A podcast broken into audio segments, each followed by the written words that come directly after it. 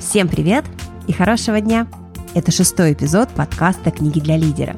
Здесь мы в формате 20-минутного интервью обсуждаем книги, но не все, а только те, которые, по мнению гостей подкаста, и я с ними согласна, вдохновляют, открывают новые инструменты, расширяют горизонты, в общем, помогают стать тем самым лидером, за которым хочется идти.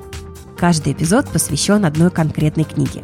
Сегодня будем обсуждать «Рискуя собственной шкурой. Скрытая асимметрия повседневной жизни». Да-да, автор Насим Николас Талиб. И у меня в гостях Кирилл Меньшов, старший вице-президент по информационным технологиям ПАО «Ростелеком». Меня же зовут Юлия Павлухина, и начинаем. Кирилл, добрый день. Да, Юля, добрый день. Какую книгу мы с вами сегодня будем обсуждать? Сегодня будем обсуждать очень интересную для меня книжку. Она достаточно необычная. «Рискую собственной шкурой» или «Шкура на кону». А вот чем эта книга может быть полезна лидерам и кто такой для вас лидер? Начнем с конца. Я для себя разделяю понятие лидерства и понятие руководитель. Для меня вот руководитель или менеджер – это явление из школы менеджмента 60-х, 70-х годов, когда мы пытались всю организацию представить в механистическом виде, где сотрудники-биороботы работают по должностным инструкциям, а управляются такими же биороботами, работающие по таким же должностным инструкциям, но для руководителей. И тот человек, который работает механистически, по сути, просто выполняя некоторую рутину, которая алгоритмизируется и описывается во всех науках о менеджменте, это руководитель или менеджер. А лидер – это все, что сверх этого. Это то, как достигать результата не механистическим путем. Я поэтому для себя разделяю очень разных лидеров, даже экспертных лидеров, которые со стороны, ну, я думаю, на лидера даже не похожи но при этом прекрасно ведут коллективы айтишные, например, за собой и в огонь воду, без сбирания на броневичок и без кепки. Поэтому лидер, он одновременно и руководитель, и не руководитель. Лидер же, очевидно, существует тысячелетиями, а менеджеры явно ну, лет 50-100, наверное. То есть человек может быть лидером, но не быть руководителем, так же, как и наоборот. Совершенно верно. И в этом контексте книга будет полезна чем? А книга будет полезна всем. А, наверное, с точки зрения пользы тоже поясню, как я себе понимаю слово «польза» и вообще, как я понимаю слово «книга». То есть я много там, в своей даже менторской практике встречал людей, которые очень сильно увлекаются книжками, формируют у себя в голове очень сложную теоретическую модель мира, которая практически не имеет связи с реальностью. То есть, э, если посмотреть на науки о мозге, то, как он устроен, да, то он накапливает информацию, как бы подвешивая ассоциативные связи друг к другу. И по мере того, как мы взрослеем, у нас такое дерево ассоциативных связей, в голове все растет, растет, растет, становится сложнее и сложнее. И дерево прирастает двумя путями, да, получ... когда мы получаем некоторый практический опыт и когда читаем книжки. Я себе как это визуализирую. То есть у каждого в голове свое дерево, и когда вы читаете книжку, вы как бы пропускаете информацию, и у вас в зависимости от того, что, какие веточки где отросли, очень разные мысли, образы к ним стыкуются. И чем характерна эта книжка, даже не то, что характерна, особенно, это некоторый набор а, мыслей очень любимого мной автора, которые даже некоторым, общем, эклектично собранные, даже непонятно почему именно в одну книгу. Скорее, он просто в прошествии какого-то времени решил подытожить некоторые свои умозаключения по целому ряду никак не связанных между собой направлений. Угу. Поэтому каждый в ней найдет что-то свое, и каждого что-то точно в голове останется. Кирилл, скажите, пожалуйста, а вот опять же, возвращаясь к вам, как вы считаете, а вот сотрудники также понимают лидера, как вы, вот ваша команда, или нет? Я думаю, нет. Я думаю, что понятие лидера, оно, с одной стороны, очень распространено, и мы очень часто это слово используем, но очевидно, что мы используем очень сильно по-разному. Очевидно, что у нас очень разный жизненный опыт, мы очень разных лидеров на своем веку повидали. Кого-то мы видели общего, ну, не знаю, Сталина, например, все мы узнаем. Трудно сказать, что он не лидер а кто-то столкнулся совершенно с разными руководителями, очень разных ипостасях. Кто-то наблюдал лидерство, даже не понимая, что это лидерство. То есть, чтобы команда была эффективной, не обязательно, чтобы лидер и его команда одинаково понимали, кто такой лидер, и как-то, ну не знаю, были выровнены по ожиданиям. Абсолютно уверен, что это точно не так. Если посмотреть на все тысячелетие человеческой истории, я с трудом себе представляю каменный век, где племя, рассевшись около костра, вокруг лидера, вожака стаи, начинает обсуждать тему лидерства, как, как его понимает каждый конкретный член. Вот вряд ли. В моем понимании лидерство существует столько же времени, сколько существует даже не только человечество, но признаки лидерства, ну, в моем персональном понимании, можем наблюдать в том числе и у обезьян, и у волков. Это что же лидерство? Так возвращаясь к вопросу, чем конкретно эта книжка все-таки помогает лидерам, здесь есть целый ряд, мы, наверное, чуть позже в подкасте это обсудим, обсудим понятий, которые очень хорошо описывают те вещи, которые ну, сложно на самом деле понять. Тут, знаете, как э, если в школе плохо учить физику, ваша жизнь будет полна чудесами и магией. Также и здесь. Если вы чувствуете, что есть некоторые явления, которые вы не до конца понимаете, почему происходят, вот действительно в этой книге вы можете найти ответы на некоторые из этих вопросов. И это здорово. Ох, посмотрим на нее с трех традиционных сторон, но сначала предлагаю вам сыграть со мной в игру «Правда или ложь». Готовы? Ну, я готов заранее сдаться, но давайте попробуем. Эта книга является пятым томом цикла «Инсерта», то бишь неопределенной, посвященного неопределенности и функционированию сложных систем. Да, это правда. И это одна из причин, почему мне нравится этот автор, потому что он последовательно, получается, уже лет 20 или даже 30, в общем-то, развивает примерно одни и те же темы. Очевидно, что он много с кем общается на конференциях, может читать другие книги. И он похож чем-то на Пелевина, это еще один автор, который мне тоже очень нравится этим, который каждый год, ну, чуть реже, может, чем раз в год, выпускает некоторый следующий труд, и в нем опять можно найти что-то новое. Это очень здорово как бы следить за развивающимся автором. Автор этой книги – бывший трейдер и риск-менеджер ливанского происхождения. Занимал различные руководящие посты в брокерских фирмах Лондона и Нью-Йорка, а также работал на бирже. Правда или ложь?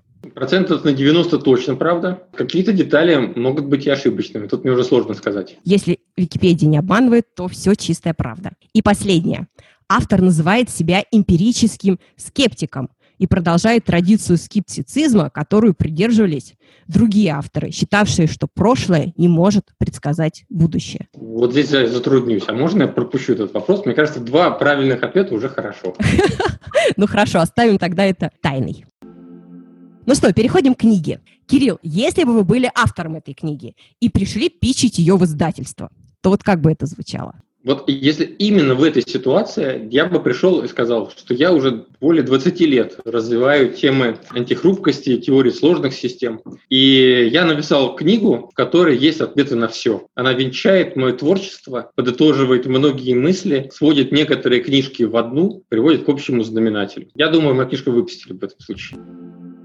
Кирилл, а вот на ваш взгляд, если вот сравнить с предыдущими книгами, то вот какое может быть основное отличие этой книги от предыдущих, которые вы читали? Ну, я согласен, что она все-таки читается точно легче некоторых его книг. Это, это точно, это факт. А, но отличие, это не это отличие, здесь нет отличия, оно просто некоторое дальнейшее эволюционное развитие его мысли. Здесь можно найти фрагменты и предыдущих книжек, и даже вполне себе отсылки на них. Это скорее, знаете, как э, учеба в следующем классе в школе по, не знаю, математике, например. Вы видите те же цифры, вы видите те же приемы, которые использованы, но уже добавилось что-то новое, какие-то сложности, какие-то новые истории. Это скорее просто следующая этап его развития с опорой на весь предыдущий базис фундамент. Угу. То есть если я не читала, например, предыдущие книги, то прежде чем подходить к этой, имеет смысл прочитать все-таки те четыре? Я бы настоятельно рекомендовал так сделать. Но, в общем, э, можно читать ее и в отдельности. Просто некоторые аспекты, которые будут использованы, тот базис, на который он опирается, будет не до конца понятен.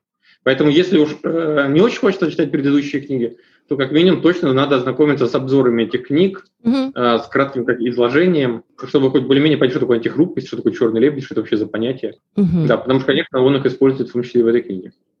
А если бы вы эту книгу стали рекомендовать вот а, сотрудникам организации, в которой работаете, то вот каким ролям бы вы в первую очередь ее порекомендовали прочитать, если убрать слово «всем»?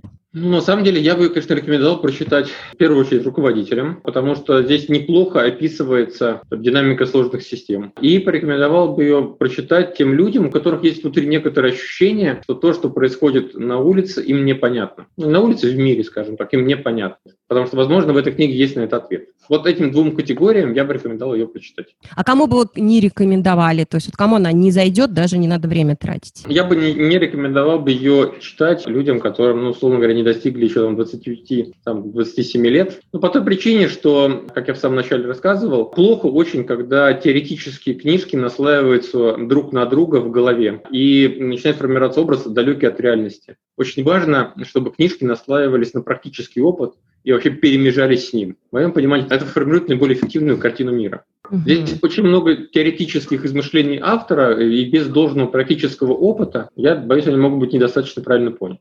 Угу. Это может быть даже вредно. А вот мне интересно, первый раз вы к автору как пришли? Вот мне кажется, Пелевина многие читают, потому что он, ну как, модно читать Пелевина, да, вот даже вот что бы он ни написал, такие, о, ты читал последнюю книжку Пелевина? Там, не читал, ну о чем с тобой вообще разговаривать? Вот вы к этому автору как пришли, что вас подвигло? Как вы его открыли? Ну, вообще та же самая причина. В IT-индустрии, в том обществе, в котором кружусь я, а, понятие черной лепить антихрупкость являются ходовыми и не понимать вообще, что это. Ну, это мавитон, как с Пелевиным, в общем. Вот если человек все-таки решился такой, фу, прочитаю, вот как бы вы рекомендовали конкретно эту книгу читать? Мне кажется, что все-таки способ чтения, он скорее специфичен для каждого отдельного человека, нежели для автора, вот на мой взгляд. То есть я не могу сказать, что я разные книжки читаю по-разному. А, могу поделиться, как я это делаю. Я читаю либо аудиокниги, либо бумажные версии, в зависимости от наличия какого-то существенного контента, который надо визуально воспринимать. Конкретно в этой книжке нет никакого визуального контента, поэтому эта книжка прекрасно подходит для аудиокниги. Но в ней очень много ценных мыслей, и я, допустим, веду заметки, просто обычные Apple заметки на телефоне, куда выписываю все ценные мысли, которые в книге есть. Извиняюсь, что перебиваю, а как просто вот по механике мне интересно. Вы едете за рулем, слушаете, например, аудиокнигу. Тут услышали ценную мысль, светофор еще далеко, вы как это бросаете рули и записываете в заметке? То есть как это на уровне механики? Ставлю на паузу в таких ситуациях. Ага. Потому, Потому что, да, если действительно мысль ценная, да, я ее боюсь потерять. Потому что потом, впоследствии, э, я периодически возвращаюсь к своим заметкам и перечитываю. Это очень неплохо позволяет освежить в памяти, в принципе, книгу и немного перестроить нейронные связи, которые ассоциативно образовались. В том числе и с более поздними книжками. Это, в принципе, очень полезно, на самом деле, так делать. По крайней мере, могу про себя так сказать.